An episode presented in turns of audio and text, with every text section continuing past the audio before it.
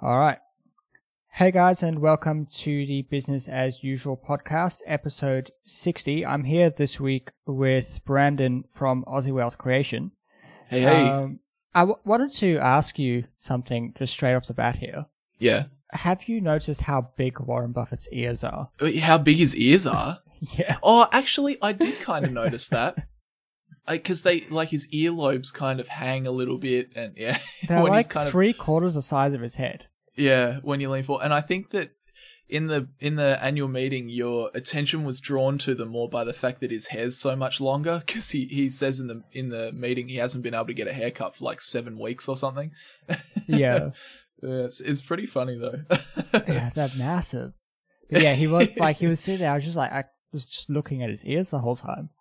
Like, they're huge. Oh, gosh, that's hilarious. I'm going to look it up real quick and have a look.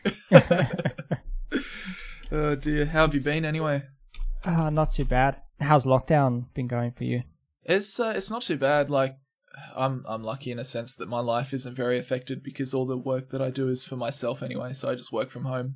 Um, yeah. So I'm kind of lucky in, in that respect. Um, but uh, yeah, what about you? You're you're still going to work or working from home or? Working from home for now. Um, right. Hopefully we'll we'll see an end to that relatively soon. Yeah, they had the um, plan put in place yesterday, three-step yeah. plan to ease restrictions. Yeah. I can't quite remember what was in each each phase, but is the first phase effective immediately, I would imagine? Um, it's based on the states. So oh, okay.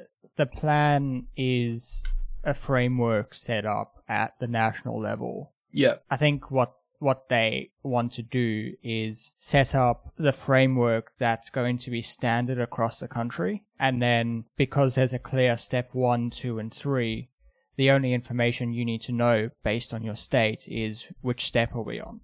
Mm. And then you can find the relevant documents, like th- that three-step plan. You can find that anywhere. You don't have mm. to make sure you've got the right one for your state. Because I think that was one of the issues coming into it, because it hit so quickly. The states are moving at a different speed than the federal government. Right. Which which makes sense because each state is going to be affected differently. Different, yeah. Like the Northern Territories had barely any cases. So mm. there's no reason for them to be on the same level of lockdown as New South Wales. Yeah, same as the A C T. There's actually no, where I live here in, in Canberra, there's currently no known active cases of the virus in, in, in Canberra. So yeah, it, it wouldn't make sense to enforce an, an enormous lockdown on a place where you don't know of any active cases. yeah, yeah. Uh, mm. But I think then the issue was that there was, there were some people who listened to the what was coming out of the federal government mm. and that was out of step with what was in place in their state. Yeah. And so on the way out, they needed to have some sort of a uniform plan that then can be applied at different rates, which is effectively what we've got here. I'm kind of interested by this easing of restrictions. I wonder, because obviously if you ease the restrictions and, and let people interact more, you would expect the number of cases to rise. Yeah. Like, at, at least some extent. I wonder how many more cases of the virus they would have to see before they went, uh-oh, uh-oh, no, sorry, scrap that. Everything, shut it back down. Yeah. I think a lot of it has to do with the infrastructure in place. Right. To control and track and that's a good point. Like contain the virus. Yeah. So coming in, we didn't have enough tests. We didn't have like people weren't on the lookout for symptoms. Um, people weren't educated about mm. the virus, and so it's a lot more difficult to contain it on the way up than on the way down. Yeah. That's so, a good point. Like with the flu, we can we can contain the flu. There's As we were hearing in the early stages of the virus, there's thousands of flu cases every year. But mm. there's sort of well-established protocols in identifying people with the flu, testing them, keeping them away from other people and whatnot. When a case is identified, track it, like tr- track all those persons' contacts, mm. get, like get in contact with them, tell them to be on the lookout. I think we'll have probably around the level of cases we've got now for probably at least a year. So, like, well, we've got about eight hundred cases in Australia now, and so that's probably fairly manageable, because a lot of those cases are going to be pretty mild. And then if those people are staying away from other people, then it's just a controlled spread through the community, and that's, you're never going to stop it entirely, and the virus itself. Yeah, that's a good point. You do definitely do have to weigh that up, because in one way, by locking ev- locking everything down, you might be stopping suffering through the virus itself. And then by opening it back up, you're stopping the suffering through financial loss and financial hardship. Yeah. Yeah. It's and a bit of a balancing that's, act. That's, I think, one of the, the things that I was disagreeing with a lot of people about on the way in was mm. people were expressing it as a two-sided crisis where we have to weigh up either saving the economy or suppressing the virus. But I think that if you look at it through the eyes of, and so it's really the same goal, to save the economy and to suppress the virus is the same thing. Mm. Um, it just affects people in different ways. And yeah, I think there was the, the line in The Big Short where I think they were in Vegas, and like the two younger guys and Brad Pitt's character. Yeah, I remember that scene. Yeah, were like, Like, the two younger guys were celebrating that they'd made this big bet and it was all going to fall over, and he sort of tells them to take a step back. You realize yeah. he gave some statistic of every percentage unemployment goes up, so many people die. Yeah. It's like, uh, think about the bigger picture. Yeah. And I think that's what we've got here, is that there are deaths attributable to... You can't sort of measure them directly, but they are there. They do exist. And even if it's not death, there's certainly, you know... real financial hardship and loss of quality of life and that sort yeah. of stuff, which is... Well, that's the measure that people or the economists use, is um, quality-adjusted life years, or Q A L Ys. Um, yeah. And effectively, it's a, it's a way that they can quantify the real human effects of yeah. economic changes. Um, mm. And I think there's a certain number of quality adjusted life years, which is like there's a certain number of them that's equivalent to a human life. And yeah. so at some point you cause more damage through the economy than through suppressing the virus. Mm. Although I think that the other factor there is you can open everything up, but if the virus is running rampant, nobody's going to go out anyway, and nobody's going to go to the shops or go to movie theaters, and the economy is going to be screwed anyway. So to say that the lockdown was too much, I think, is premature. Yeah. I'm looking up quality adjusted life years. The amount of time an individual spends in a given health state is then multiplied by the health state preference value to calculate the quality adjusted life years gained or lost, I suppose. So it's kind of this interesting, take into account how long you're suffering from a particular thing, base, and also the severity of the thing. Yeah.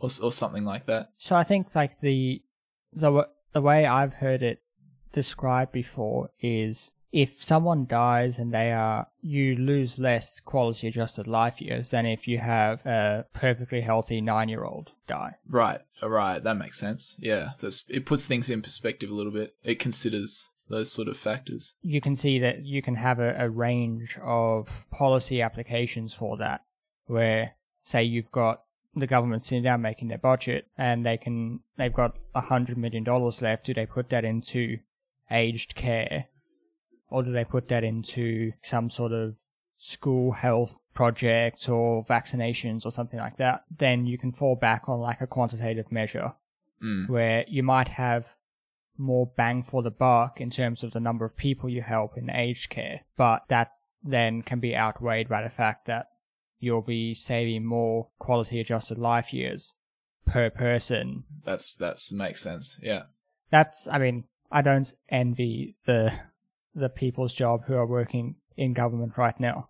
Mm, that's yeah. it's not uh, it's not a light workload. True, they they would be working overtime plus. Oh uh, yeah. So we've got two main topics that we're going to talk about.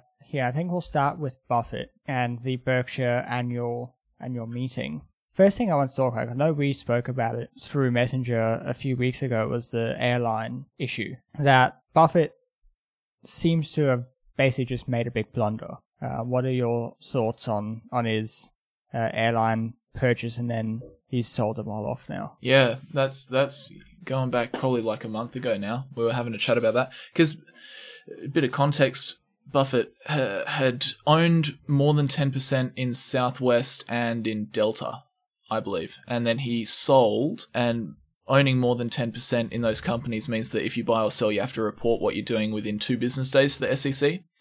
So he sold to get under the ten percent, and and that's when we were kind of discussing whether or not he was just selling to to now get under ten percent so he didn't have to report, or whether this was the start of him, you know, getting out, or whether he was positioning himself to like buy one of the airlines outright or something crazy like that. Yeah.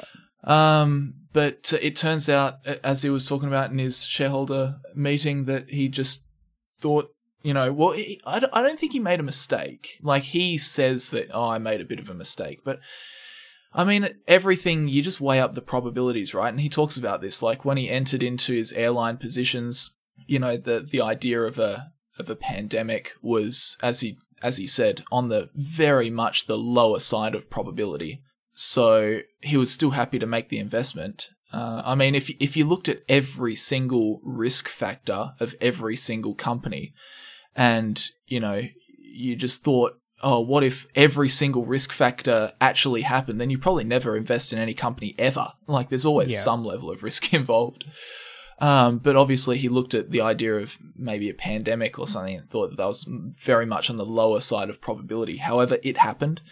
And that's the problem with something like a pandemic, is that you obviously can't see it coming. And with something like this, how transmissible the the uh, virus is, is that in really, even though it goes on for months and months, in, in the grand scheme of things, that's very, very fast. Yeah. So all of these companies, they didn't have the best balance sheets, but, you know, they had balance sheets that were manageable. However, all of a sudden, this massive risk factor has now come to light.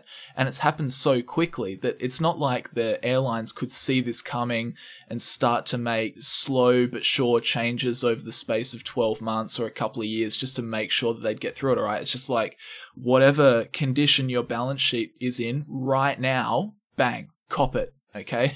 Yeah. And then, and now you have to make your decisions, uh, and and that's what's happened. And and Buffett's reasoning of selling out is um, is essentially that he just thinks the the world has changed for the airlines. I mean, obviously they've been caught in a position where they are short of cash, so they have to do things like, you know, sell new stock, or they have to take on these big loans.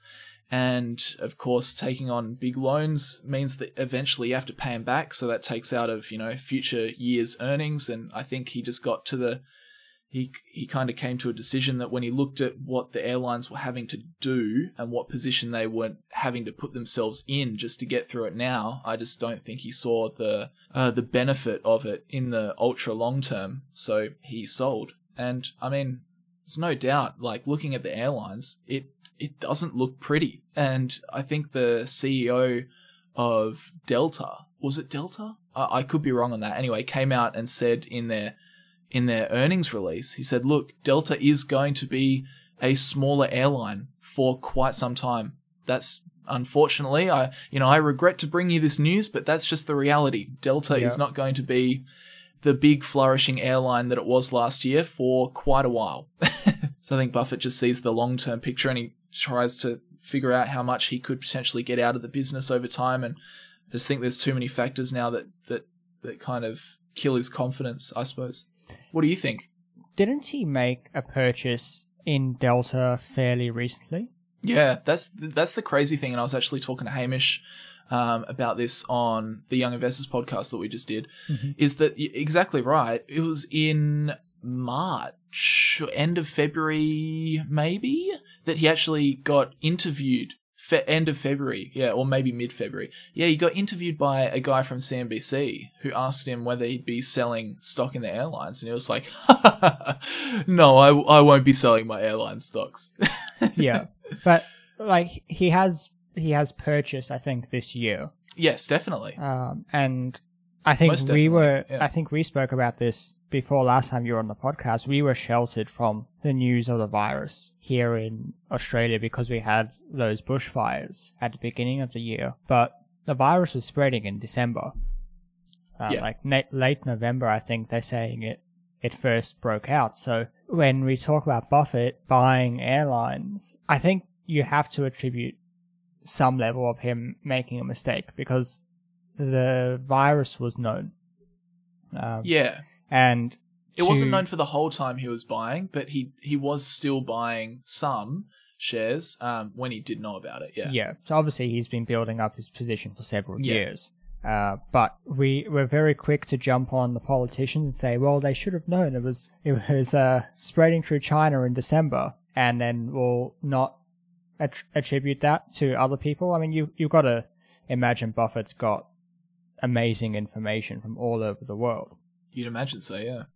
Um, and so I think, yeah, he, he probably made a mistake there, and that uh, interview we did on C N B C didn't age very well. No, it didn't. um, it's a bit of an awkward moment for Buffett when you watch it back. Yeah. I do wonder, though, how much he is involved in the analysis of the businesses these days. And you reckon? I reckon he does most of it. Well, I wonder how much he has a staff of people who are undertaking mm, research and putting together reports or something yeah. for him, and then getting in a room with him and laying out the information. Yeah. Like, I don't know how much he's going on Google and typing in, should I buy Tesla stock? uh, Can you imagine Warren Buffett doing that? Imagine Warren Buffett watching some YouTube video about whether or not you should buy Tesla stock. Yeah. But yeah, I, like I imagine because he has so much firepower, mm. um, and he... he needs to have a lot of information on hand all the time. So I'd imagine he must have a staff of, of people who are able to research for him. Um, yeah. And he can say to them, can you please get me this set of numbers, or can you write me up a, a summary of this company's business model? Yeah. Um, and then he can then read that.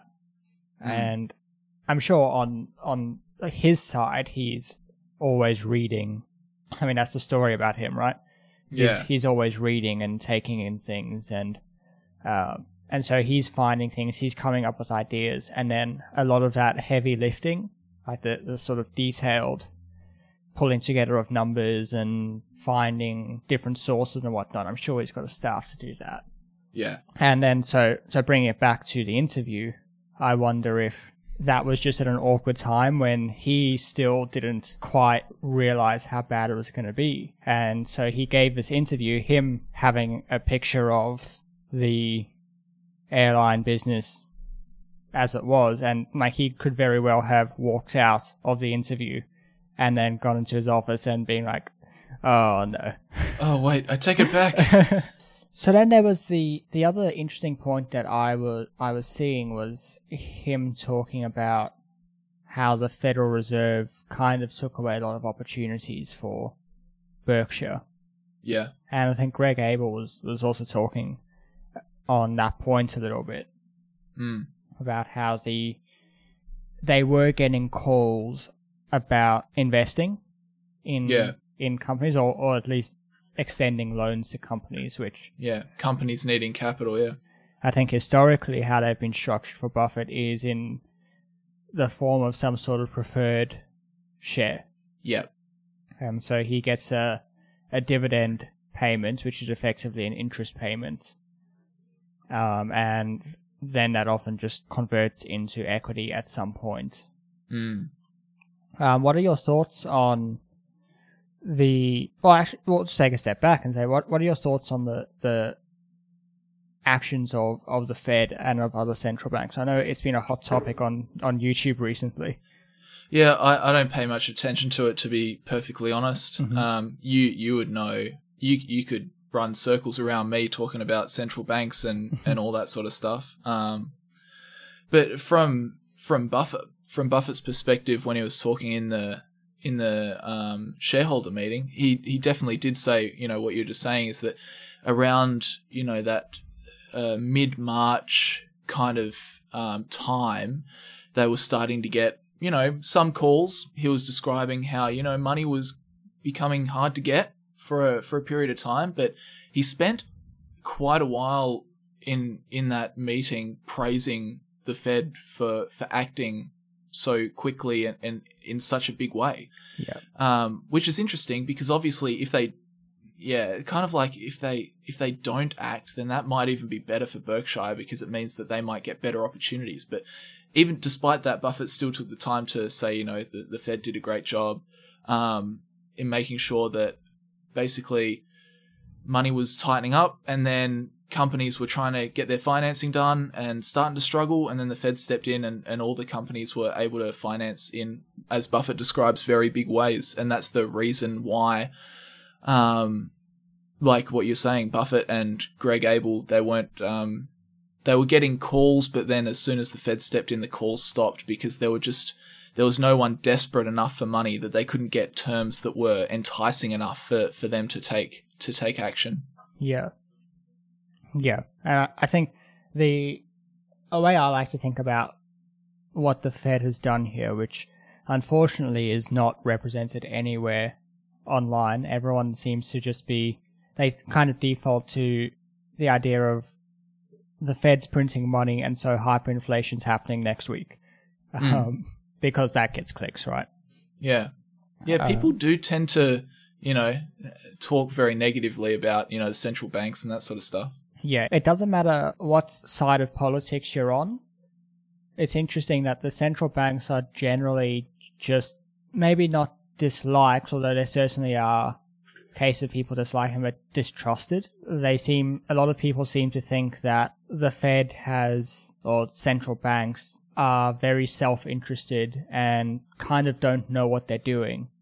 Um, yeah, I, I get that vibe. Yeah. Which is just wrong. It's not true. It's yeah, it's entirely incorrect. I mean, for example, our R B A governor, uh, Philip Lowe, has been working in central banking literally his entire career. He started working at the R B A in um, in like the eighties, I want to say. He was still at university when he started working at the R B A, and they mm. basically he, he, it was like a kind of an apprenticeship sort of deal. So he, he went to university while he was working there, like a very low level, obviously, mm. um, and then worked there for a while, then went over to M I T and did his PhD, and then came back, and he's just worked for the R B A literally since he was like twenty years old. So he knows what he's doing.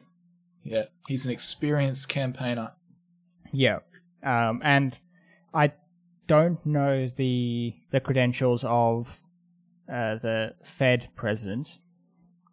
Yeah, me neither. Um, but I know the the obviously there was Janet Yellen. She was like sort of very experienced in economic policy advice. She'd worked in several administrations, I think, uh, within like the president's economic advisory team. Before her, there was Ben Bernanke, who like was the Fed president during the the financial crisis. And he is also someone who's just been thinking about central banking and monetary policy his entire career. Mm. Um, he's a very, very well-respected academic. He's sort of one of the world's foremost experts on the Great Depression and how uh, the Fed's actions during the Great Depression. Yeah. And then looking at Europe, you have currently Christine Lagarde, who... I don't think it's the C E O, but she was she was the head of yeah. the I M F. Okay. Uh, previously to disappointments, and so that these are very experienced people. Uh, you're not people getting dragged up the street to come and do this.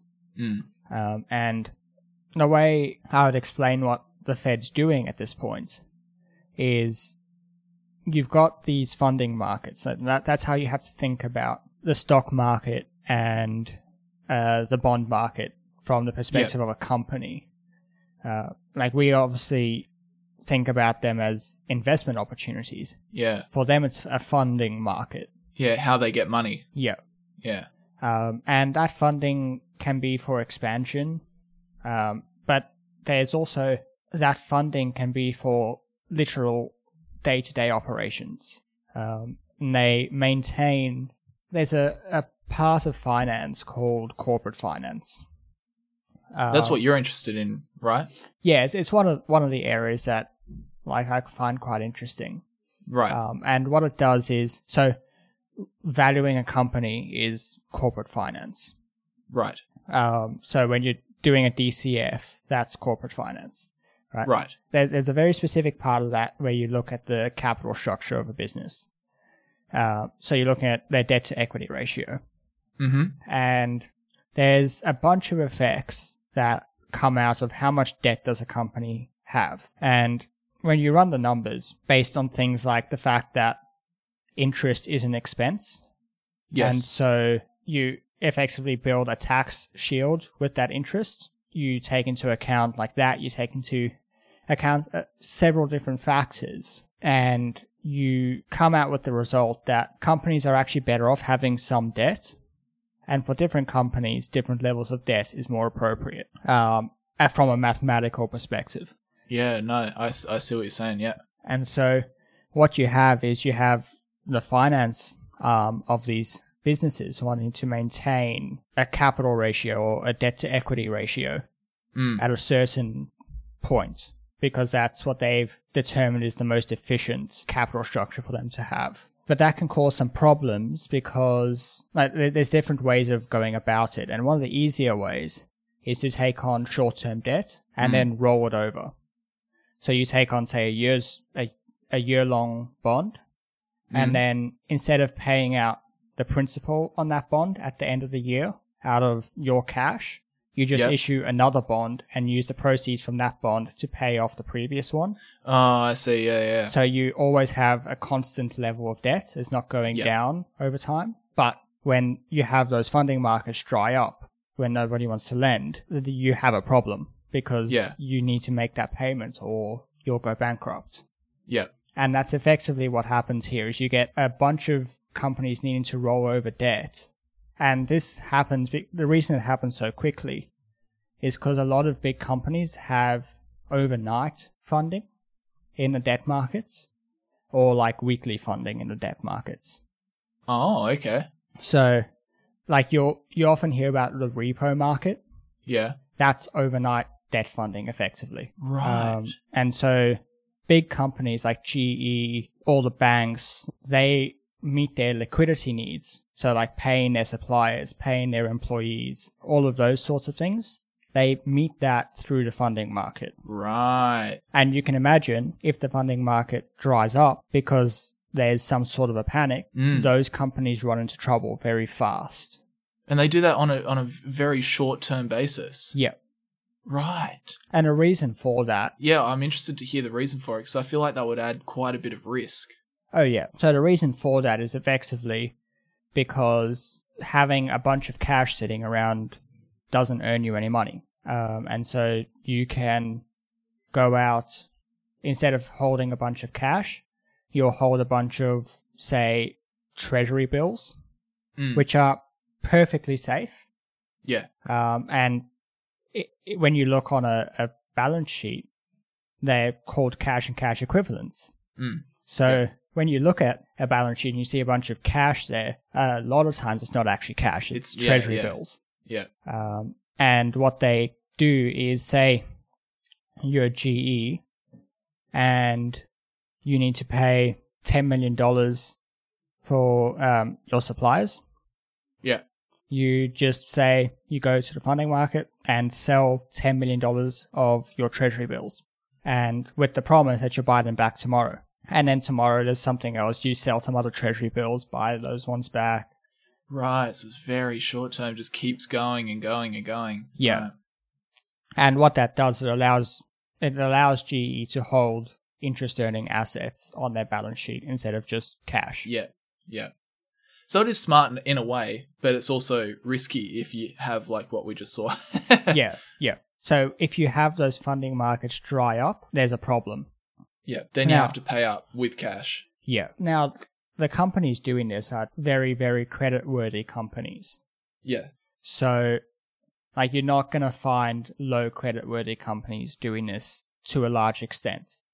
Uh, they might do it every once in a while, but they're not going to have sort of standing facilities to do it. Um, when you have sort of a financial apocalypse like we've just had, or like two thousand eight, and those funding markets dry up, then you suddenly see the whole financial system start to freeze. And so in a lot of the literature on the two thousand eight crash, they talk about it like a contagion, like a virus spreading mm. through the financial markets, that these firms were unable to find funding because nobody knew who was creditworthy anymore. And so what you find with the Fed coming back into the market now is when they say we're buying bonds, we're buying corporate bonds, we're putting money into the repo market, like all mm. of these facilities, basically what they're saying is if you need money, we're there, we will step in and buy it. Like we'll, mm. we'll buy your bonds from you to keep you afloat. A, a good way to visualize it is like a sink filling with water. Mm. Usually if you put the tap on and the plug's not in, the water just flows yep. into the sink and down down the, the drain, no problem. But if you put the plug in, it'll start to fill up. Um, and you can put the plug in like sort of so it's not completely tight and yep. it restricts the flow. Yep. That's basically what happens here. Yeah, is that right. You've got this restricted flow of money through the the financial system, and the Fed's job is to come and pull the plug out. So they're they're like a plumber. It's a good quote. Jason Hughes, two thousand twenty. The Fed is a plumber. But yeah, so so they're like a plumber, and they've they come and like clear the pipes, let yeah. the no, money that makes flow. Sense. And so their job when everyone's freaking out about them printing money, it's more about the promise to print money than them actually doing it. Right. Everyone just wants to be reassured. Yeah. So if they can open up the funding markets, suddenly what you're able to do is see who's paying back their, their loans, mm. um, who is still creditworthy, who's not creditworthy anymore. So the firms mm. that are creditworthy can continue to access funding. Yeah. But if the market's totally frozen, you don't know who's creditworthy anymore. Mm. And so that causes a bit of an issue. Um, so yeah, that's that's what the Fed's doing, basically, coming out here. And they did it much quicker this time, because last time in two thousand eight, they weren't fast enough, basically. And mm. that and so everything froze up to a point that for several months, those markets were effectively closed down. And that's why it was so bad.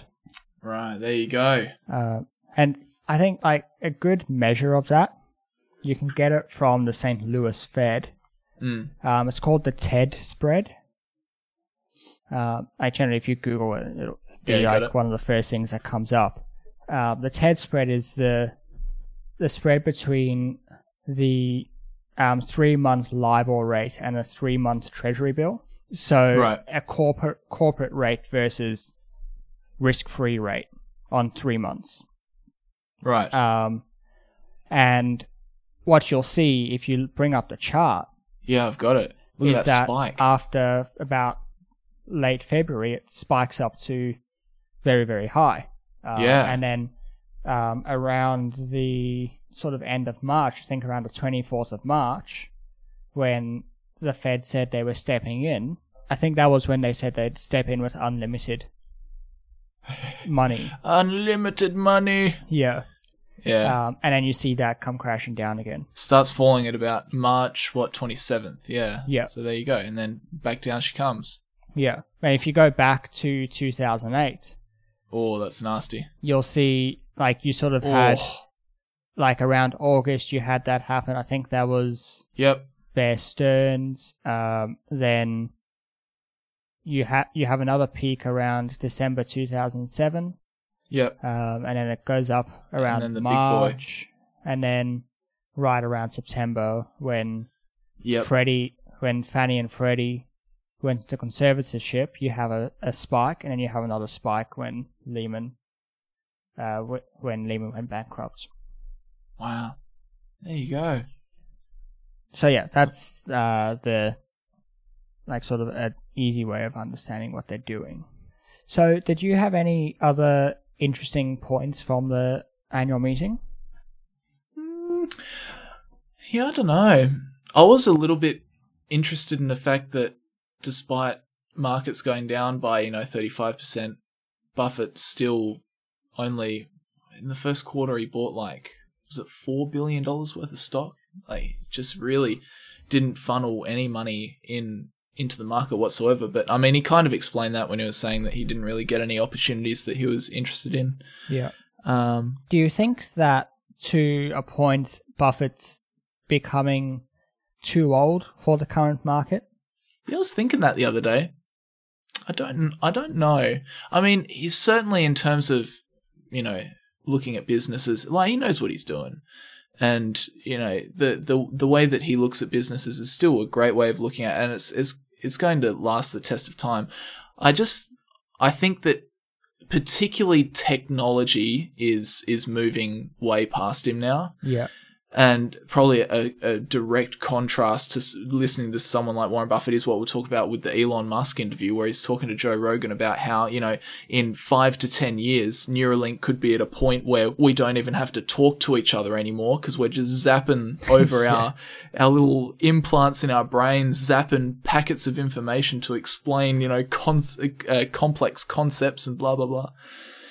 But um, I, th- I think you see that with a lot of elderly people, is that they they didn't keep up hard enough with technology, particularly over the last, say, twenty years, yeah, um, where technology's really gone crazy. Yeah. Um, like, I, I see that in my grandparents as well. And, um, yeah. And, and I, I think that that's... I think the, bringing the longer... back to Buffett, like, yeah. I think, obviously, his way of looking at the business, understanding how business runs, reading their reports. Yeah. That's still relevant. That's always going to be relevant. But the other side of his, or a main feature of his investing, is trying to forecast what the business can make in the future. Yeah. Like, understanding the business. Yeah, exactly. And right. Understanding I, the business, I yeah. wonder if he's got that capacity. Mm. But then again, I mean, he, his big topic is circle of competence, and he always talks about how it doesn't matter how big your circle of competence is, it's just whether you stick in it or not. So yeah. Although I think yeah. that, like, my main sort of criticism of that idea is that, well, what if your circle of competence is airlines, right? Yeah, true. Yeah. Like, you're not going to make or something, any money. Yeah. Or something that is is going to die, a, a, an industry that's just going to become irrelevant or something like that. Yeah. Yeah. And so... No, I, I agree. No, I, th- I think, like, you definitely need to expand your circle of competence over time. I think if you're not expanding it, it's like, well, what are you doing? Like, you are going to be outdated if you don't expand your circle of competence. Yeah. Unless your circle of competence is bleeding-edge technology. yeah. Um, I think that... with Buffett, you've got him, he's adhering to his, his principles. He's not looking outside of his circle of competence and trying to play outside of his circle of competence. But I think that's making him somewhat irrelevant. Yeah. Uh, because yeah. they I mean, he'll he'll always be really good at looking at insurance companies. Yeah. Yeah. And insurance companies will probably exist well, well, well into the future. Yeah. Um, you you just yeah, got to exactly. wonder, like, how... how much opportunity is there in insurance companies now? Yeah. And even within the idea of insurance companies, for for instance, if we look at, again, going back to Elon Musk, if you look at the Tesla and how he's talking about how, you know, Tesla are creating their own insurance product because they have the, the car that drives itself, that has the cameras, they can monitor with their data how, you know, how erratically or how safe a a person is driving, so they can adjust their insurance policy based on the data that they get out of their self-driving vehicles and blah, blah, blah. Like, all of that stuff to Buffett would just be like, whoa. Yeah. yeah. Um, but if you just look at a traditional insurance company, then Buffett's like, oh, bread and butter, here we go. yeah. Yeah. Like, that. that's where he is. Obviously, how much of Berkshire do you know is, how much is insurance companies? I don't know. It's definitely the the heart of their business, but yeah. I'm, I'm, I don't know the, the numbers. That's That was what I sort of took out of the fact that he hasn't bought during the downturn, mm. is that it's hard to imagine that there were no opportunities. Yeah, Like, there oh, were no there were opportunities, opportunities that he found. Yeah. Um, and That's... It's also worth remembering that for Buffett, an opportunity has to be in like the billions or tens of billions of dollars. That's true. K- kind of thing. Yeah. So we, we might be looking at, you know, whatever a, a company with a market cap of say two or three or five billion dollars, and and we might be like, oh, great opportunity here uh, on I, I don't know what. But for Buffett, looking at that, he'd just be like, ah, screw that. I don't want to look at that. Yeah. It's not going to have an impact to, to Berkshire Hathaway. Yeah. If I bought a ten percent stake in a, a three billion dollars market cap company. What? Like, that, it just seems so constraining on them. It's, it's, yeah. It's got to be, I wonder if there's a way that they could, they could fix that problem, you know? Yeah, I don't know. I mean, was it like a crazy idea? You could divide up how your cash on hand into like kind of like what they've done, how they've got Ted and Todd and they have ten billion dollars each or something, and then yeah. just leave it to individual, like individuals handle a, a certain portion of that money. Yeah. So they kind of like diversified, uh, uh, diversified investors within Berkshire Hathaway or something. I don't know. It's probably yeah. a bit of a crazy idea. I wonder if you'll see something like that start to happen once Buffett and Munger like move out of the business. Potentially, yeah. I don't know. But they seem to have a lot of faith in, in Ted and Todd. But yeah. I wonder, obviously we all see Buffett as the investing guy. But like I wonder how much of Berkshire, like how, how often do they sit there and talk about investing at Berkshire these days?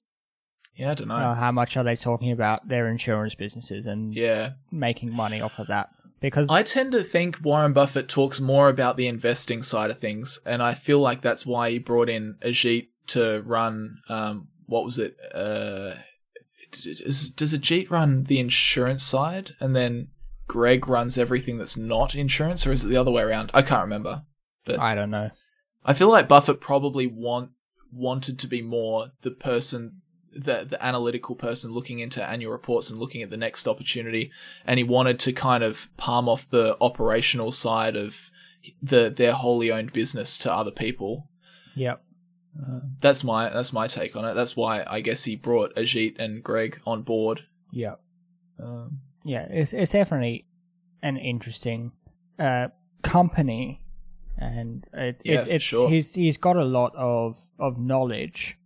Uh, I. I think that there there may be some, like my my investing sort of like I I don't really invest the way Buffett does. Right. Um, like I I've got like sixty percent of my portfolio in index funds, so okay, I guess in yeah. that way you can say I do.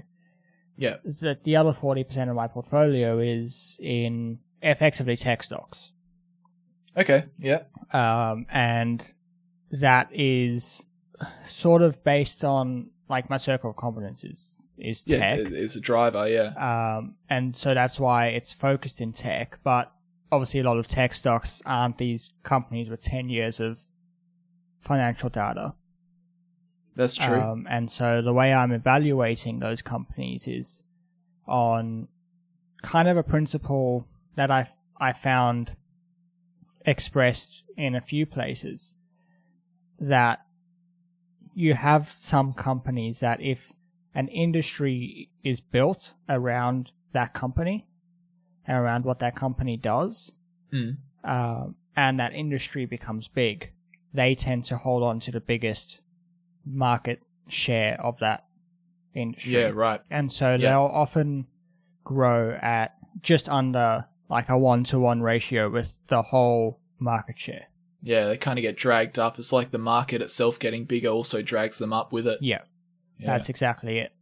Um, yeah. And so my thesis on something like Afterpay yeah. is that they are the first mover, or they're not the first mover, but they're the, fir- they're the company that made the industry known. Okay. And... Is is is Afterpay just in Australia? No, no, no. It's it's so around they're the world. In the okay. U S and in the U K. Yeah, right. Um, so that you're saying there may be competitors come in and you know and, and challenges to market share, but as the as as um you know what do you even call it um pay payments deferred, like deferred payments. Is that what you would yeah, call so it? The, um, so the industry is sort of known as buy now, pay later. Buy buy now, pay later. That's their, they're the words I'm looking for. So, so you're saying even though they might have more competitors and more options eventually because they're kind of a mar- or a first mover, they, as the industry itself, buy now, pay later gets bigger and more people do it, they'll kind of just go along with that ride. Yeah. Yeah. Yeah. Well, that makes sense. And a lot of that is going to be based on the fact that they're going to have to continue to innovate to keep yeah. to keep pace. Um, yeah. And so it's very much a, a matter of looking at who have they got on board, who are they, where where are they moving, how are they pushing the industry forward. Yeah. Um, and say I'll just use Afterpay as an example. Mm. They've got so that they're expanding globally very quickly, which few other companies are. Yep. Um, so we've got like ZipPay is one of the companies. Um, Flexi Group in here in Australia, they do a lot of different things, but they've now launched a buy now, pay later uh, competitor. Right. And there's one called Wiser, which I forget who owns Wiser, um, but mm. it's sort of a new one that's kind of taking a new model on it. Um, okay. That like they're sort of doing a similar thing. There's a, there's a couple of different of the these companies, but if you look at Afterpay, they are what they're expanding globally very very fast. They are setting up partnerships with big companies. Right. So like they've got a partnership with eBay now, so wow. they become the buy now pay later for eBay. Wow. That's a big deal. Yeah. Uh, and so they're, they're pushing that that market further. Mm. Like, so it starts off as things in store and then they expand it to online. Now they're expanding to exclusively online businesses. Right. Um, and I don't know if you saw the news recently that Tencent has taken a stake. Oh, no, I didn't see that. Wow, that's a that's a big deal. They've taken a ten percent stake in Afterpay. Right. Um, and so that was taken as a massive vote of confidence by yeah uh, investors. And I think it was earlier this week that they announced it. And Afterpay had a thirty percent day. Mm, um, wow. I'm going to have to look back over this because I, I remember looking at it briefly, but I looked at it maybe two years ago, I think. Yeah. Um, Um, and, and at that time, following my kind of strategy, I I think my conclusion was I didn't see a competitive advantage in them. That's the, um, that's the thing about sort of the way I approach investing is that there isn't a competitive yeah. advantage in any of these companies. And so yeah. that's like a risk that I take. Okay. But it's also you kind of view it as um, as the market leader or the first mover kind of is its competitive advantage, or it it it holds it holds the best competitive position. Yeah. So it's not yeah. a competitive advantage in the sense of like having a like a network effect or a switching mode or something. Yeah, yeah. something like that. Yeah. It's a competitive advantage in the sense that historically speaking, you have companies like Netflix, for example, that were the innovators in their industry. They weren't yep. the first people to do streaming video, but they were the innovators, and so their market share is going to be pretty much the highest forever. Yeah. Um, it'll take a big change for them not to be the biggest player. Yeah. Um, and you you see that coming. So Afterpay is one of those those things you can do now, right? Mm. Like if you want to buy something, you don't have the money for it, well, just Afterpay it. Yeah, um, and so it's it's just one of those things, um, and it's a risk for sure.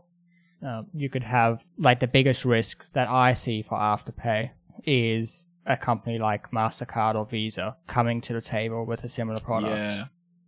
and that would be kind of an end game for Afterpay. They'd have to fight very hard to get through that. Um, but at this point, you're not seeing any sort of movement from those companies, and so yeah. Um, so I mean, that's what like investing. That's what investing is all about. I mean, you're taking calculated risks. You yeah. do that every time you make an investment. Yeah. So, I mean, you just weigh up the, the risk reward. You weigh up the potential of what could happen and the risk of what might not happen, and and then you make a decision. Yeah.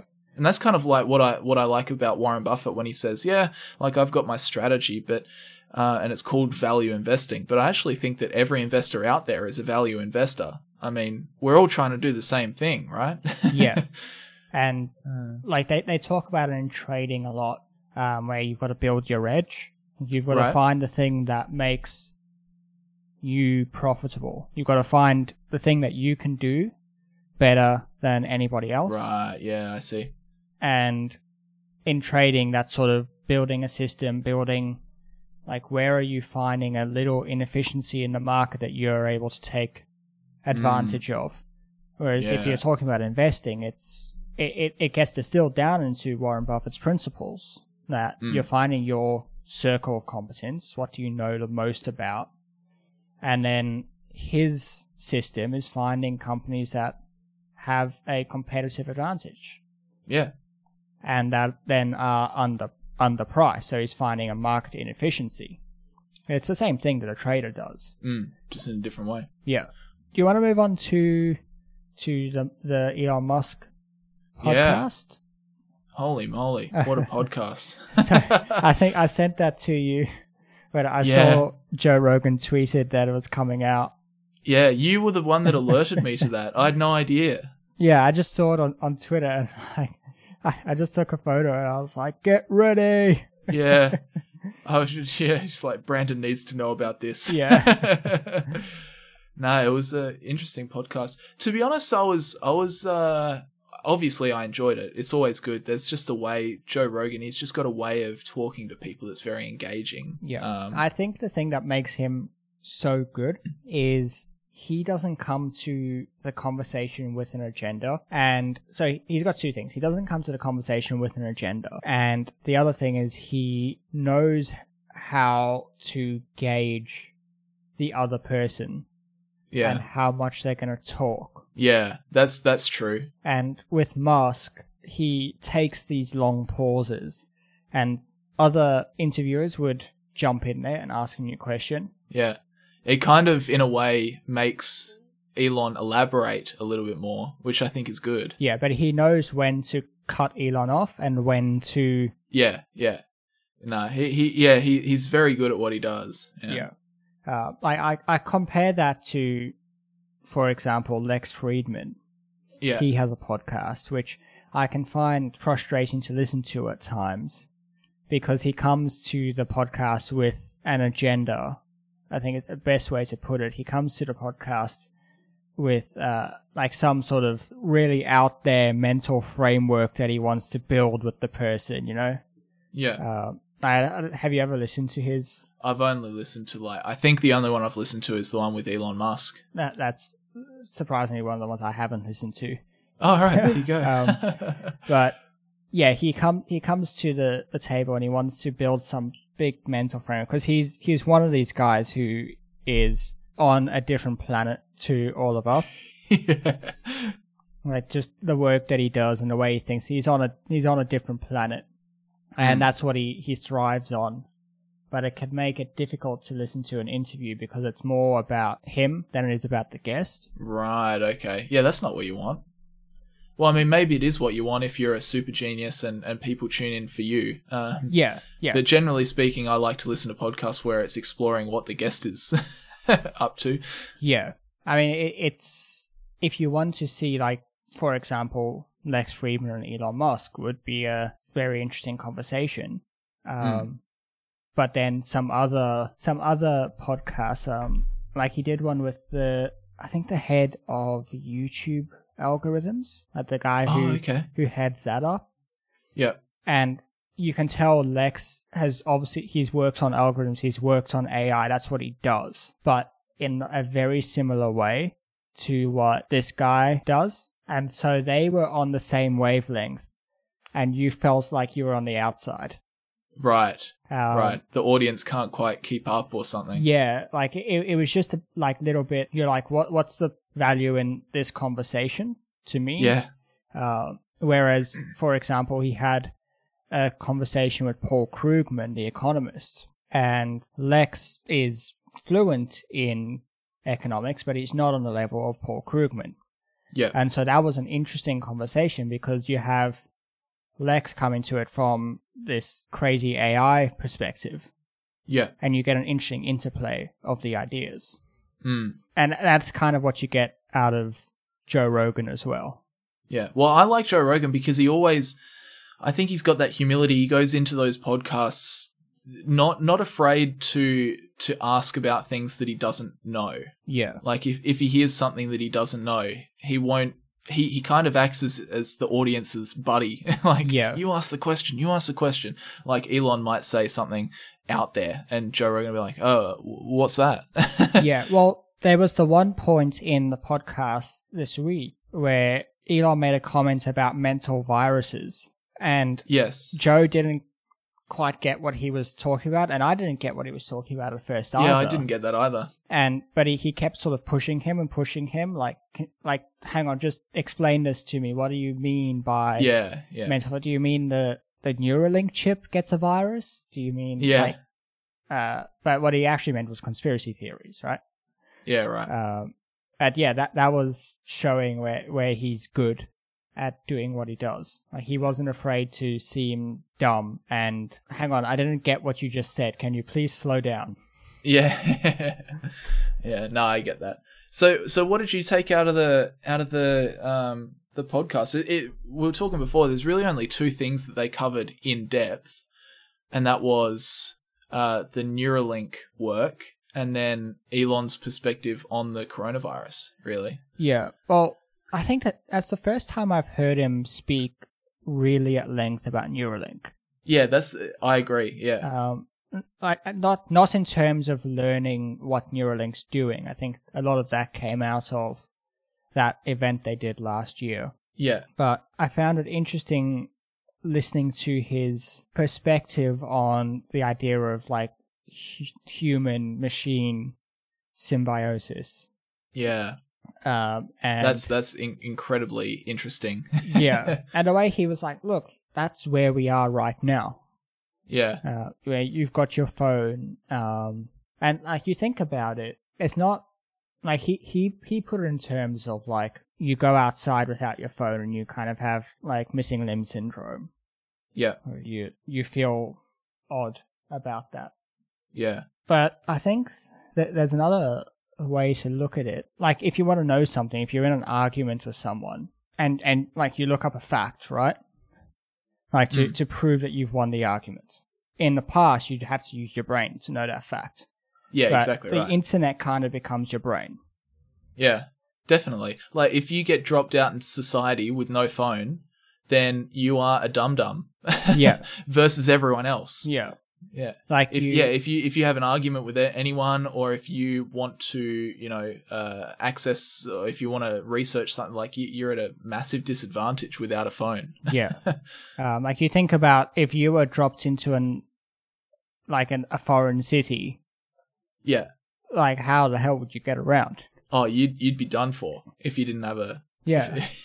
Well, at least I, there are probably a lot of people that have those sort of skills where they can navigate and that sort of stuff, but I, I'd be done for. I'd be like, uh-oh. Well, I think there's, like, even a lot of people have those skills, right? They could they could navigate.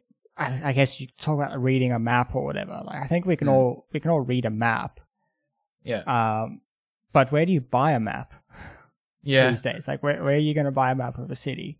Yeah, you got to try and find maybe a news agency. If you're in a foreign language, like how do you know what's the news agency? You just got to start walking into shops and looking around. You can't communicate with it. Yes, yeah, uh, you're right. Yeah. So there's that. So like the the instinct is, all right, well, I'm going to pull up Google Maps. I'm going to get my bearings. Yeah. Um, and like like everything, there's we we do everything with the aid of a computer.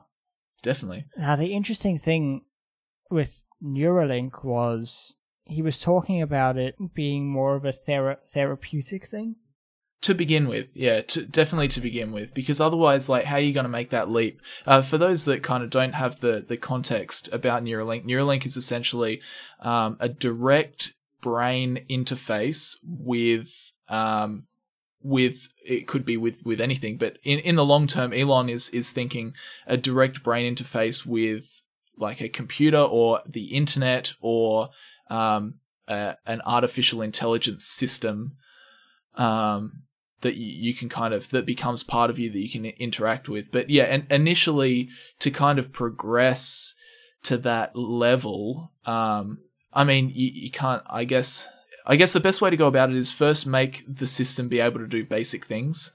Yeah.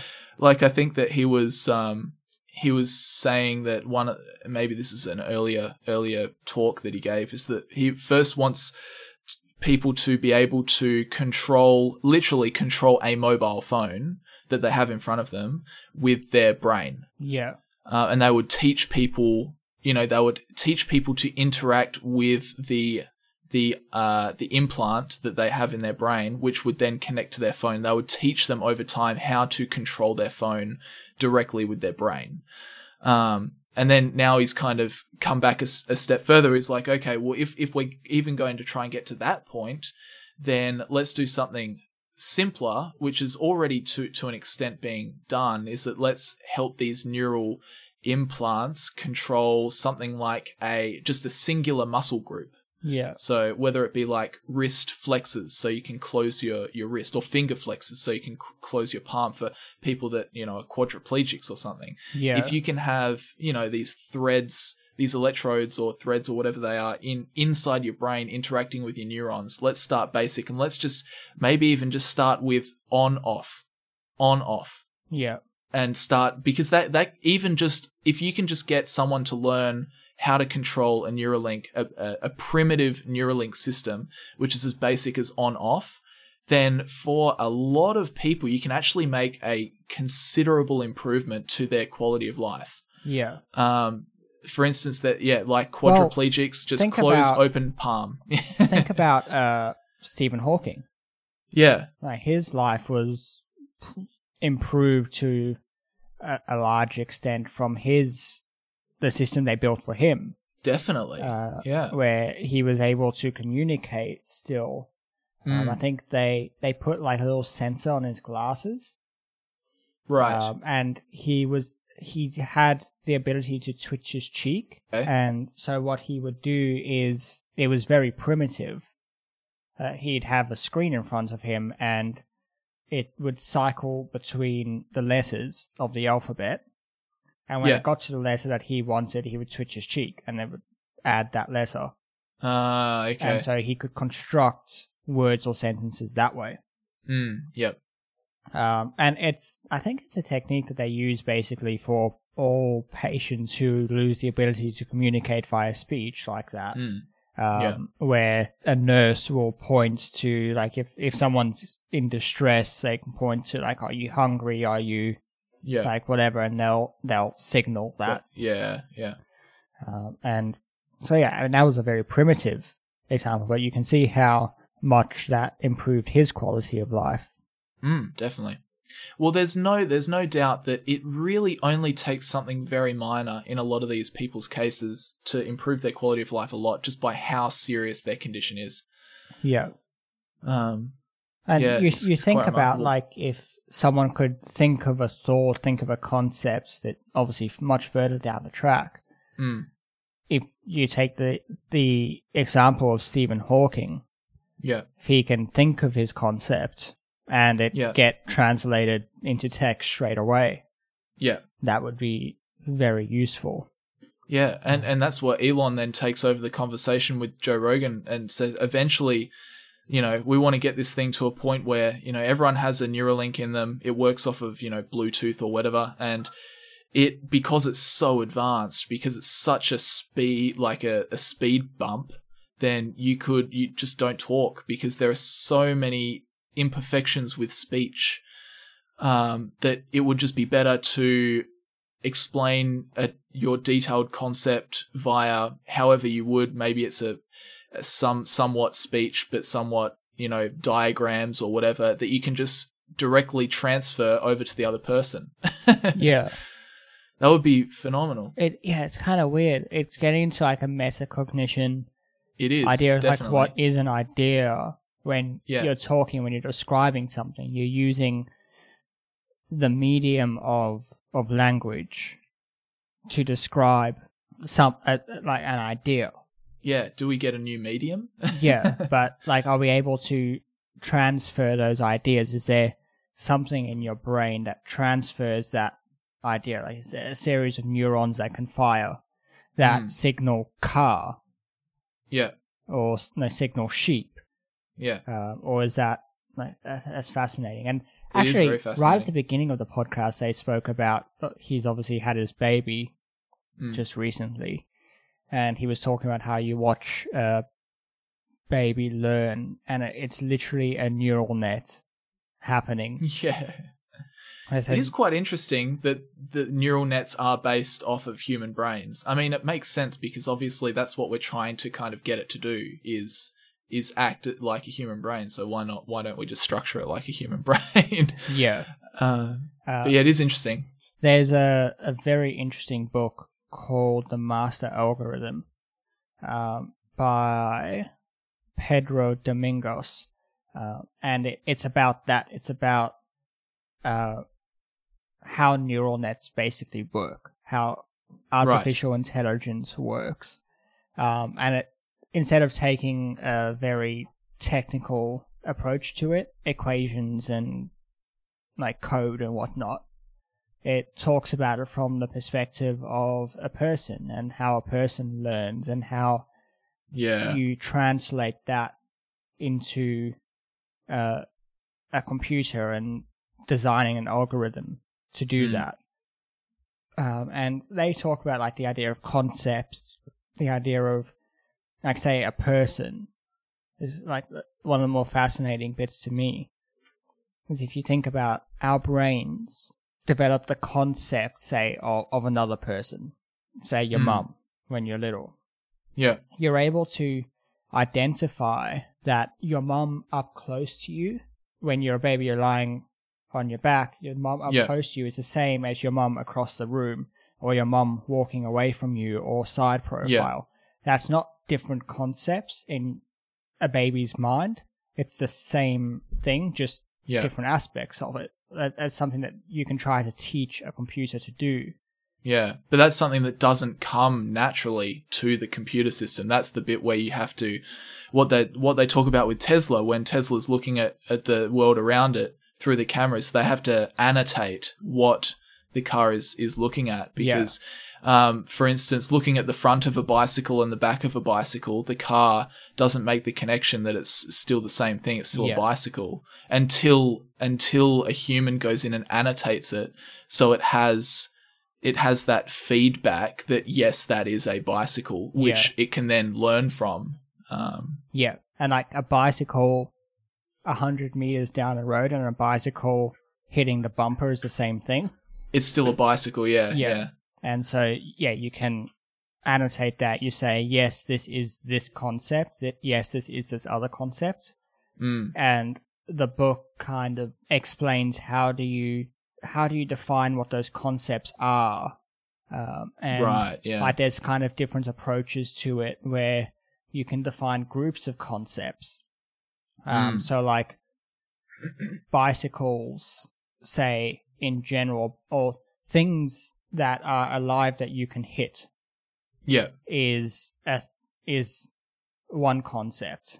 Yeah. And say in the context of Tesla, if you're about to hit one of these things, swerve out of the way.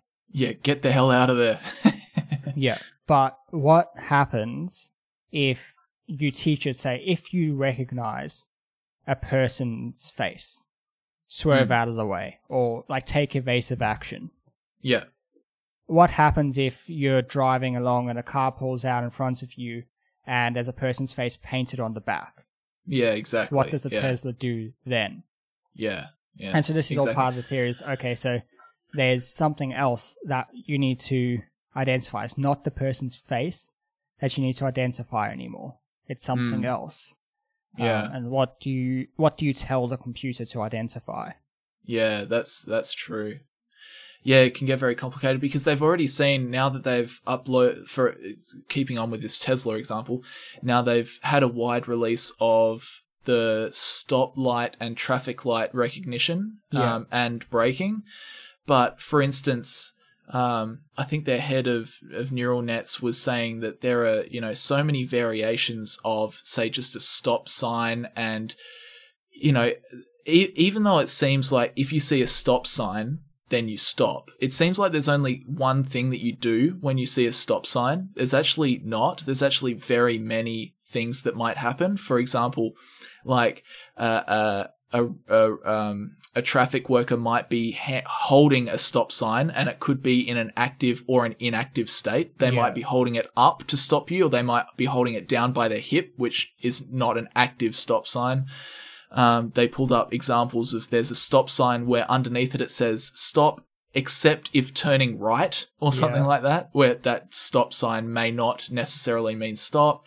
They had an interesting example of, of, of a roadside business that had a big stop sign, um, banner, like billboard, yeah. um, that wanted them people to stop by their business. Um, and you have to teach that the neural net not to stop for that signal. So yeah, it's uh, it's if they can if they can pull this off, I mean, that is a phenomenal feat, because there are so many weird variations of, of yeah. even the most what what seems like the most simple thing. Like, you see a stop sign on the road and you stop, but yeah. it turns out that there's so many variations that actually the neural net has its work cut out for it, trying to figure out what means what without the uh, the kind of context of, of being a human. And and I don't even know what it is about, like what you're alluding to before. Like, what is it about how how can we learn, you know, that that stop sign yeah. doesn't doesn't mean stop, that that a, the computer finds so hard. Yeah, like we don't know what the how to put into a concept. You need you're looking for the stop sign that clearly means you're going to stop. Yeah. Like, that's what the concept is. Like, and we know, yeah. we can see it, we can identify, well, I've got to stop now. Yeah. Uh, yeah, you can't put it into words. And mm. so I think this is where, like, sort of A I research or machine learning research mm. goes into, like, like that. that's where it's going. And it's, yeah. okay, so we can't tell the computer what that means. Mm. Uh, we can't tell we can't tell it what we wanted to do. We just we all we can say is basically stop signs mean stop except when they don't. Yeah. And we want you to learn that concept. Yeah, that it still needs annotation. Yeah. yeah. Well, that that's I think because that's where you have supervised and unsupervised learning, I want to say, mm. where one requires annotation and one doesn't. Yeah. Um, and we need, like, basically what the ideal situation is, is we build a system where you don't need annotation. Mm. And that's what Tesla's doing at the moment. Yeah, that that's basically what A I research is doing. Yeah. Is trying to figure out how you, how do you do that? Because we yeah. don't do that. Like, we that's don't very, need yeah. someone, to a large extent we get told, stop sign means stop, mm. but we can figure out the stop sign painted on the side of the building doesn't mean stop. Yeah, exactly right. Um, yeah, and the, the the stop sign that someone's holding down by their their hip doesn't mean stop. Yeah, that's what I find so interesting, and and, and this is where once you take the time, not even like. I'm I'm pretty dumb dumb when it comes to this sort of stuff, but when you take the take an interest in learning more about it, for instance, the analysts uh, are hooking into Tesla because Elon keeps saying, oh, you know, full self driving is is is delayed, it's delayed, it's delayed, it's coming later, but um, a, a huge amount of their um, efforts at the moment is not even to create the full self-driving system, it's to create the software, the the the the A I system that teaches the neural net. Yeah. So, because they say once that they once they te- once they have the the software or the the A I system that can teach the neural net um, how to you know how to act in different scenarios and whatever when it's out on the road, then. I mean, that's that's a game changer, because then you take away the need for, as I understand it, you take away that need for human annotation. Yeah. Um, and if you can have a a, a, a digital system, a software system doing it, um, a, a, a computerized system doing that, then obviously the rate at which, you know, data can be processed and scenarios can be run just goes up infinitely almost, versus a human sitting there and annotating each scenario. Yeah. Super interesting. Super interesting. Yeah. Man, I wish I knew more about it. Ah, oh, that's my train of thought. I was going to say something. Um, I was the one interesting point um, that I wanted to bring up, though, out of the um, the Joe Rogan podcast with Elon, mm-hmm. is when did you listen to the bit where Joe Rogan's like, "Oh yeah, they're talking about how how long is it going to take before this whole idea of we don't even have to talk to each other? How long? How far away is that? How far away?" And Elon kind of sits there for a good ten seconds or something, and he's like, "Hmm, the not talking to each other bit. Oh, look, probably five to ten years." Yeah. And then Joe Rogan's like, "Wait, what?" I wonder what mental calculus he's doing there. Like, is yeah. he is he doing anything, or is he? You you know my theory, my my theory on it. I, I actually think that he is trying to give an accurate guess, but I think the reason this is my theory anyway. The reason that Elon is wrong on timelines so commonly is that his businesses or his endeavors, his ideas, you know, whatever, he tends to achieve a rate of improvement or a rate of production or a rate of growth that is more exponential than what it is linear. Yeah. Um, for instance, if you look at cumulative uh, deliveries of Tesla vehicles, it's quite exponential. This whole idea of neural net, full self-driving, that's going to be an exponential improvement, you know, as they build the computer system to teach the neural net how to drive better, like the, the rate of improvement is just exponential. Yeah. So I feel like the reason he gets it wrong is if you judge things on exponential growth, then you only have to be a little, little, t- like a little period of time off to get your guess like completely wrong. Yeah. Yeah. So I kind of feel like that's what Elon's doing in his head, is he's trying to look at the exponential, it, like it wouldn't be perfect exp- exponential, obviously, but, you know, kind of in that realm, and then try and put a, a, a timeline on it, because then if he's wrong, he's, he may only, you know, he, he might, you know, because he's trying to guess on that exponential scale, he could be wrong by a lot in, in only a very short space of time. Does that kind of make sense? Yeah, that does. Yeah. Uh, what I, w- I was going to say is I think p- partly it- it's relevant here is that partly he's trying to figure out like where we are, what we need to do, et cetera. And partly he's trying to motivate people. He's, because he, he said it in the podcast, he can't do it himself. He needs people with him to do it. So he needs to motivate people to do it. And it reminds me of J F K in, I think it was nineteen sixty-two, when he said that by the end of the decade, we're going to have put someone on the moon and return him home safely. Yeah. And like, we did it. Yeah, it's it's more like at the time maybe it's more of a, an aspirational goal, like yeah, yeah, motivational almost, yeah, yeah. Uh, and so he sets these timelines that are probably, well, it turns out in a lot of the cases where he sets timelines they're too ambitious, but it doesn't matter if they're too ambitious because it, it gets people working. Um, the other thing I I'd rather wanted to say just before, about how you teach a, a car to drive, it reminded me of Apollo, because you've got these inherent limitations based on the hardware. Like, if you could put a human brain in the car, it would learn how to drive pretty quick. Mm. But we can't do that. So we're having to learn, and he said this when they were talking about what a neural net is. We know what a brain does to a large extent mm. to learn, but we can't replicate it. Uh, we, like we can't, we physically can't replicate the hardware. Um, yeah. And a big reason for that is that a brain is a very analog thing. It's not like it's not a binary computer system.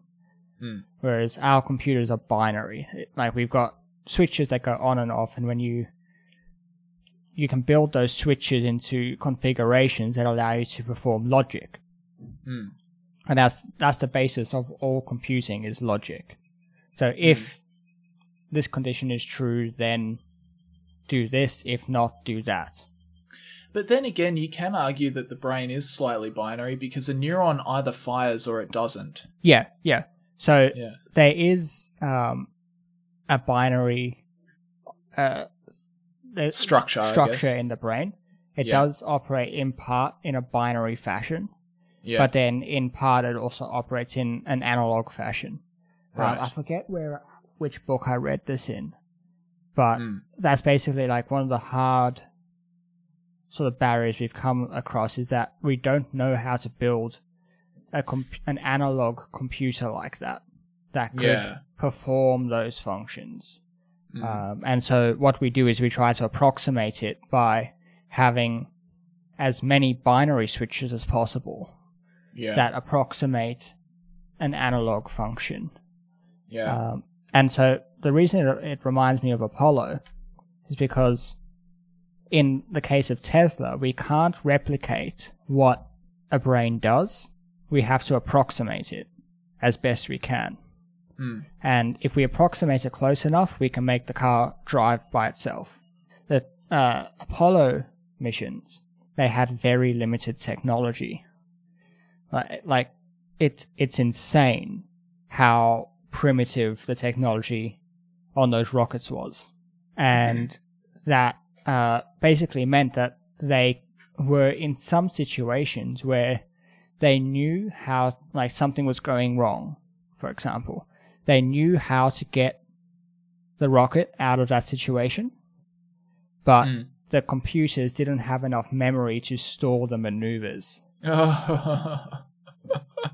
And so, like, particularly when they were on approach to the moon and, like, landing on the moon, they had to do it in a very specific way because yep. it required le- like less maneuvers, so mm. the computers didn't overload.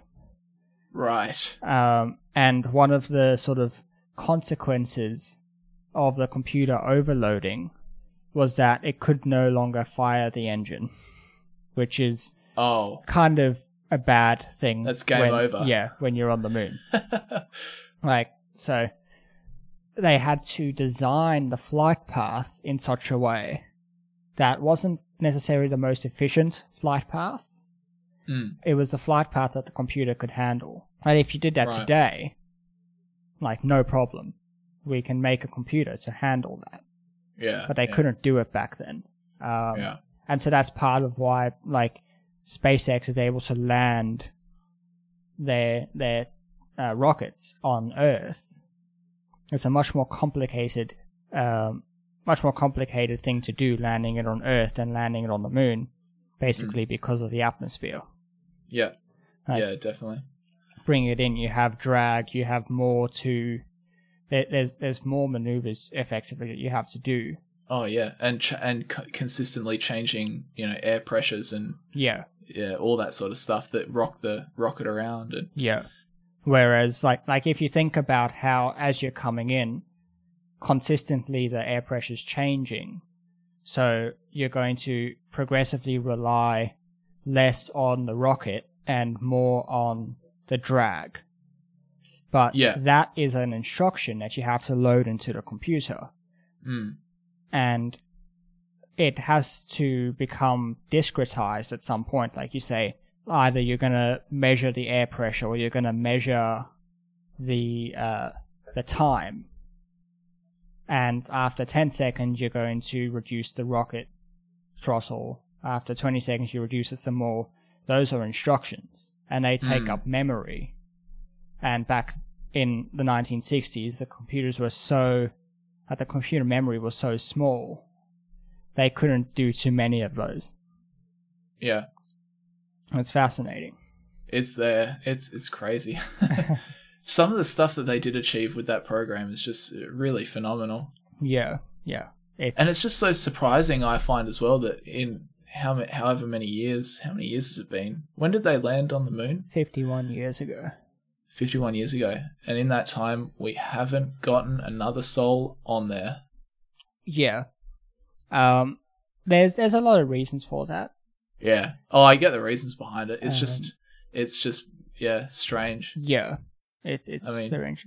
It's it's kind of like like humanity. It's like, all right, we did that. Now uh, let's do something else. Yeah. Um, but also, you look you look back on it and you just think, how insane were those people yeah. that did that? Like, I think being an astronaut is significantly de-risked over the, over the last kind of couple of decades. It's definitely de-risked a lot. Um, but also, like, you look at it from the perspective of the, the fact that we got there is in no small part luck, that nothing went wrong.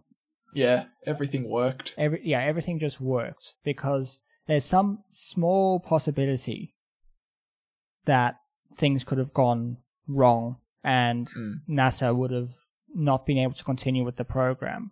And there's a book I read by Douglas Murray, I think, on the Apollo program, and he lays it out in a very interesting way, mm. that if you're designing a part of this rocket, you want to determine how reliable it is. Like, what the, what's the percentage failure rate? If you get a one percent failure rate, the minimum number of tests you have to do is one hundred mm. because it has to fail once out of one hundred Yeah, true. So that's the minimum number of tests. If you want a zero point one percent failure rate, you've got to do one thousand tests. If you want to do a zero point zero one percent failure rate, you've got to do ten thousand tests. Mm. Um, but you can't test a rocket ten thousand times. So they did insane things with those rockets. Like, when they were building the engine, they would do tests like where they'd put it on a stand and fire it. Yeah. And they'd stick bombs inside it and detonate the bombs. Oh my God. To simulate, like, just un- instability in the rocket. Oh, weird. Yeah. Like, to bas- basically because they couldn't test the rocket. They had such, like, they had a limited budget. Yeah. So they couldn't keep testing rockets and testing rockets and testing rockets.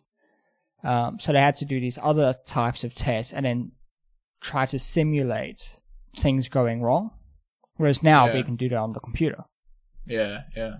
You can test it ten, ten million times on the computer and get a pretty good idea of what's going on. Mm. Uh, they couldn't do that back then. And so you think about, we didn't know how reliable that rocket was when we sent people up on it, because mm. we just did, we didn't have the ability to test it and figure it out.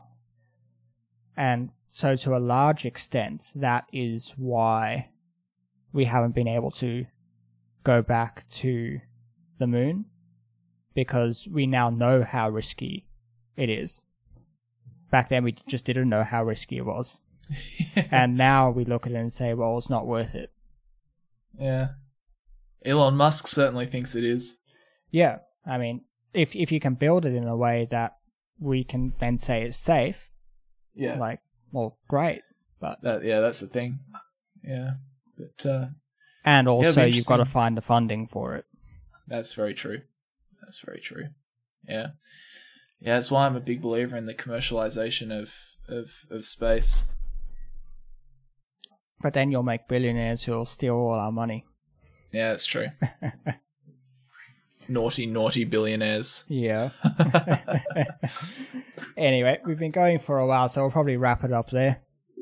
Yeah, sounds good. That was a good chat. We've spoken about so much stuff. Yeah, should definitely have you on more often. Yeah, I love it that you're talking to me during the week. You're like, oh, yeah, I'm going to cut the show length back to an hour. Yeah, we've been going for a lot longer than that now. Nah, it's all good. It's yeah, all good. That's a it's, good thing. Um, Yeah, I mean, it, it's good because it doesn't feel like we've been talking for that long. I mean, no. You just talk about interesting topics and before you know it, you've been talking for a couple of hours. Yeah, that's what's great about podcasting. Yeah, it doesn't really matter how long it goes for, as long as you keep talking about interesting stuff. Yeah. Yeah. If you're not talking about something interesting, please keep your podcast length quite short. uh, do you listen to many podcasts? No, I'm trying to... I actually don't listen to that many podcasts. Um, I'm trying to get into... Because I one thing that I've always hated is reading. I just do, do not like reading. Yeah. Um, so I'm trying to get into audiobooks at the moment. Yeah. I'm actually listening to the audiobook of Wolf of Wall Street, which oh, is... Yeah? Uh, interesting. So far, though, the, the movie is quite uh, an accurate representation of, of the book. Obviously, the book can go into a little bit more detail sometimes. Yeah. Um, like I'm I'm listening to the chapter at the moment where he's talking um, to the the Swiss banker about the different you know rules and regulations and when they would have to comply or not comply with S E C or Fed, uh, F B I investigation. Yeah. Um, and that sort of stuff. So there's a bit more flavor, a bit more detailed description in there. Yeah. Um, then what, what goes on in the movie, but obviously a movie's a movie. Yeah. Yeah, and I, I listen to audiobooks a lot. Yeah. Um, I listen Yeah, I'm I'm trying to trying to get a, a next uh, another audiobook lined up for once I finish Wolf of Wall Street. Have you, you got use, any good recommendations? Do you out use of Audible? Out of all the ones? Yeah, I use Audible. Well, yeah. there's a there's one they they do a free audiobook every month. Yeah. Like They they just select one and they they everyone oh, gets okay. it for free. Oh right, okay. Um, like it's called the Editor's Extra. So just like have a look in the Audible app, right. You'll find it. Yeah. Um, this month it's Bill Bryson's A Short History of Nearly Everything. Right. Which is like a classic, like sort of well known and renowned book on just sort of a history yeah. of nearly everything. Basically, yeah. It's what it says on the tin. Do you get to, like, keep it? Yeah. Or does it yeah. expire? No, you get to keep it. Oh, cool. So every month they... So obviously you get your credit every month. Um, but then they also have this extra book every month. Oh, right. That. So, I, to be honest, I did sign up before I really read what I was getting myself into. Yeah. So you get one book a month. Is that how it works? Yeah, so you get a credit... Um, right. For for a book, and you can save those up. Um, okay. Like you don't have to use them every month. Yeah. Um, and then that's basically the credit is good for one book. That's basically okay. the way it works. Um, and then they've recently introduced it that they have an edit- editor's pick every month yeah. that just every member gets for free. Yeah. Um, and so yeah, that's that's the one for this month. Um, in terms of other books. That like, Will what, Never what a... Work by Mark Randolph is very interesting. Sorry, what is it? That Will Never Work. It's the story of uh, Netflix. Oh, okay. Um, but what's interesting is it's Mark Randolph was the C E O of Netflix before they became a streaming company. Right, and so it's their left. Old school business model. Yeah. But right. What's interesting is he sort of tells the story of how they figured out how to make that business model work because they knew what they wanted to do, mm. but they didn't know how to make it, like, make money, basically. Oh, okay. And right, it, it's right. fascinating how they figured out how to do it because uh, basically they ran the numbers and getting D V Ds and sending them out to customers didn't wasn't viable. It didn't make money. Just because okay. of the costs of having to warehouse enough D V Ds, having to like pay for postage, et cetera, et cetera. Mm. So then, basically, what the business model became was that you would get your bas- basically the other the other issue with it was that you had when you want to watch a D V D, it's just like say a Friday night. You don't want to like you want the D V D to be there, or you're going to drive to the local Blockbuster and pick one up. And so it wasn't working that like you had to sort of decide a week in advance what movie you mm. were going to want to watch. Yeah. That didn't really work.